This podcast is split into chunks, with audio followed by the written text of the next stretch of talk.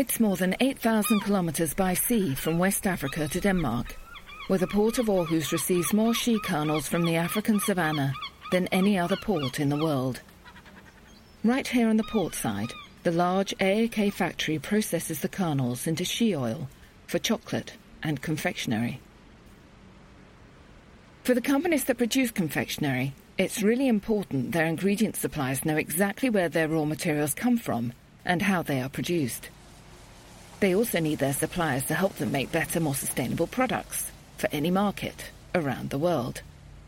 So even though the AAK factory has stood here for well over a hundred years, there are still new challenges to solve every day. That's a story AAK is keen to tell, especially to talented young people who have yet to consider a career in the Danish food cluster.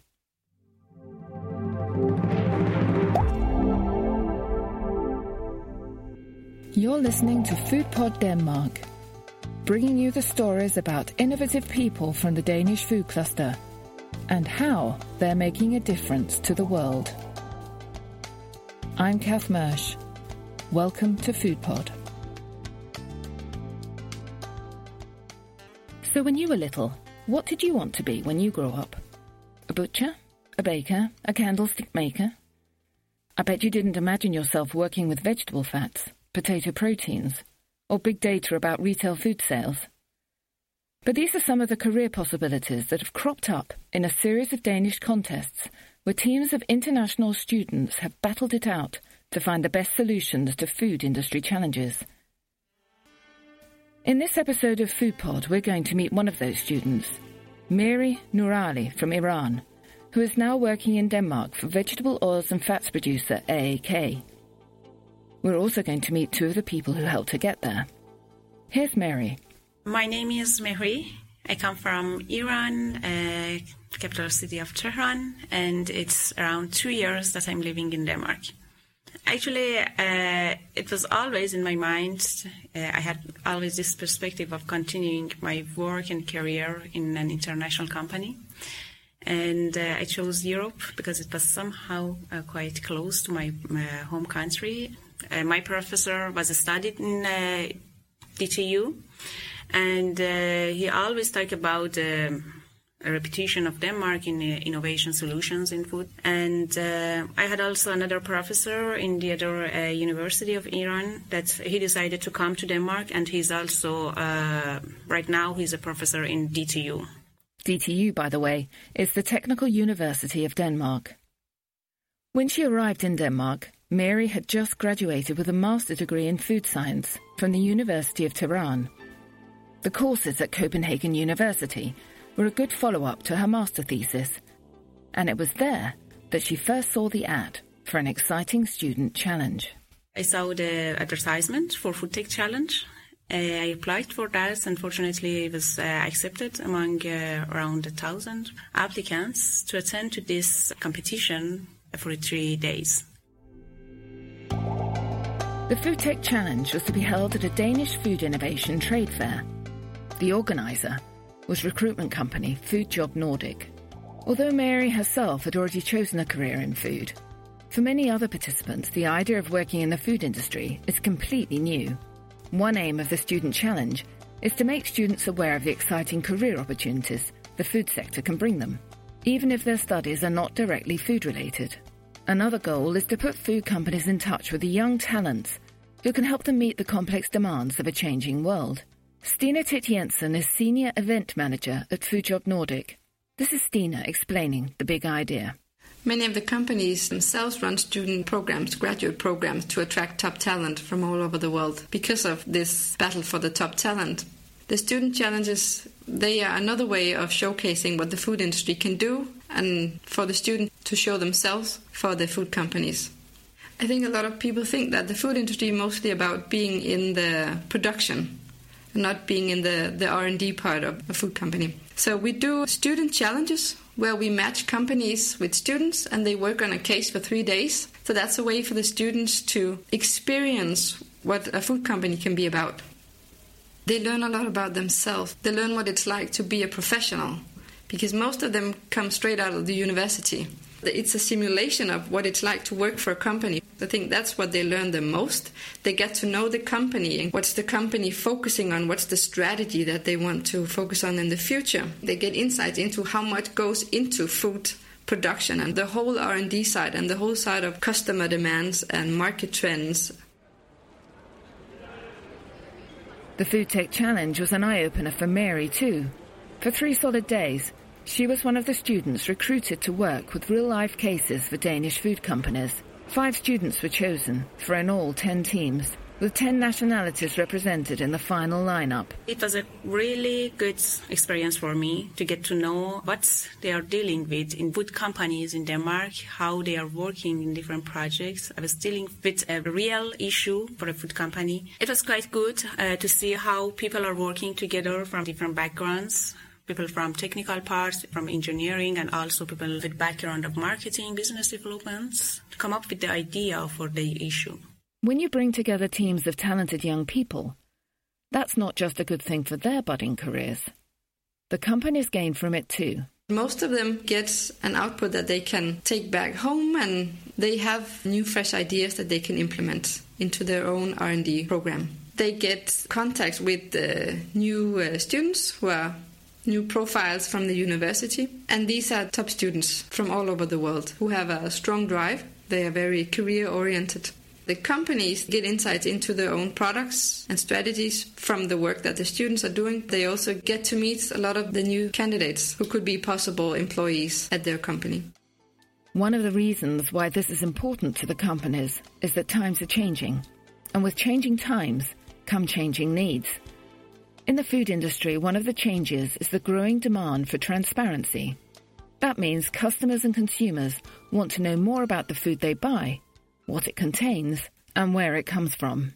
I think as customers, we are used to a high level of uh, transparency. We are used to a high level of documentation. So, for a food company, we want them to be transparent in their production and in their marketing. We see that with many different companies, if the consumers find out that there is child labor or workers are not in unions or they're not complying with regulatory demands, then the customers are not very loyal to the products. We can help them get the right candidates for the jobs who are aware of these uh, customer trends and the demands on the market. This brings us back to where we started with the African shea kernels that arrive at the port of Aarhus for processing into shea oil for chocolate and confectionery by AAK. AAK is the world's biggest importer of shea kernels, and for some years now, the company has worked directly with the women who traditionally harvest the wild-growing kernels in Burkina Faso and Ghana. Today, AAK has individual contracts with 115,000 women who in return get fair pay, training and health benefits. AAK buys around 10% of its shea kernels through this program. It's this kind of supply chain transparency that AAK's customers like, and it holds a lot of appeal for people like Mary when looking for a workplace. AAK was one of the companies that Mary came across in the Food Tech Challenge. When I was thinking years before, when I wanted to start finding my major and finding my way to continue education. I was thinking to my purpose and what I want from the work uh, and how I can fit it with my talents. I came up with the idea of being a physician.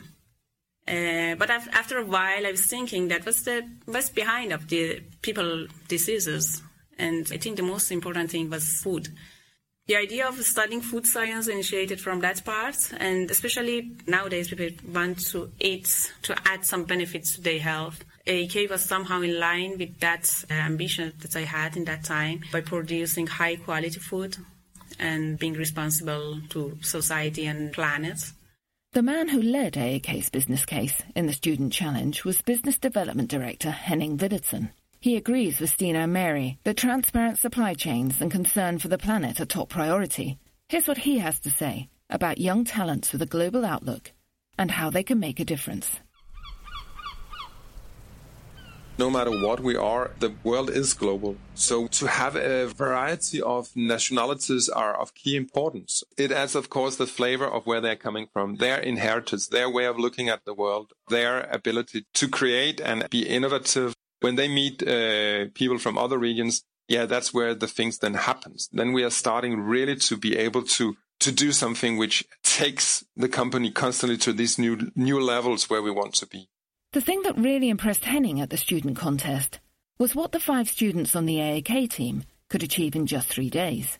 By being part of that challenge, we saw how five people, which did not know very much about AAK, could really grasp the essence of AAK and work together and come up with ideas which were really, really interesting for us as a company we had a very refreshing view on how much can actually come out of that. And then on top of that, of course, it also helped to profile AAK. I must say that I can see afterwards when going for, for different student fairs or going to Copenhagen University, AAK are becoming more well known now. We are more in the students' mind now.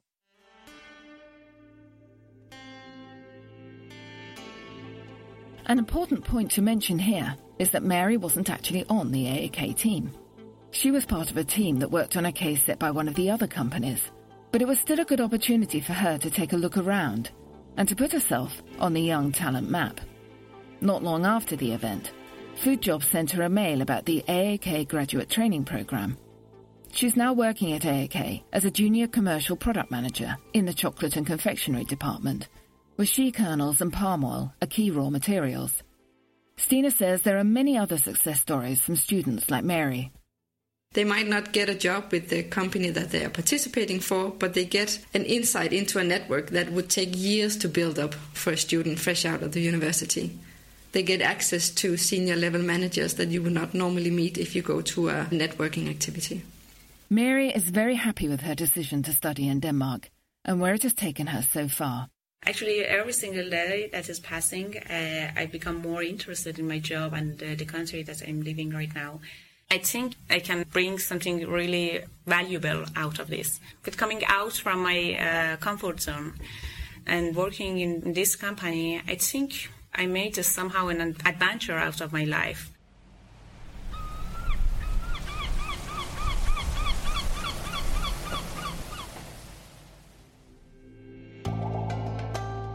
Thanks Mary, Stina and Henning for joining us for this episode of Foodpod Denmark. The Food Tech Challenge we've all referred to here was an event held in 2016. FoodJob Nordic will be running a new Food Tech Challenge at the Food Tech 2018 fair. If you'd like to see the faces behind the voices, we've put some pictures up on our website at foodpod.dk, along with links to more information about AAK, FoodJob Nordic and the student challenges. That brings us to the end of this episode of FoodPod, produced with music and audio optimization by Johnny Kuhn. Hosting and social media management by Jan Sierson. Thanks for listening, and if you liked what you just heard, please share it. FoodPod will be back soon with more innovative stories from the Danish food cluster.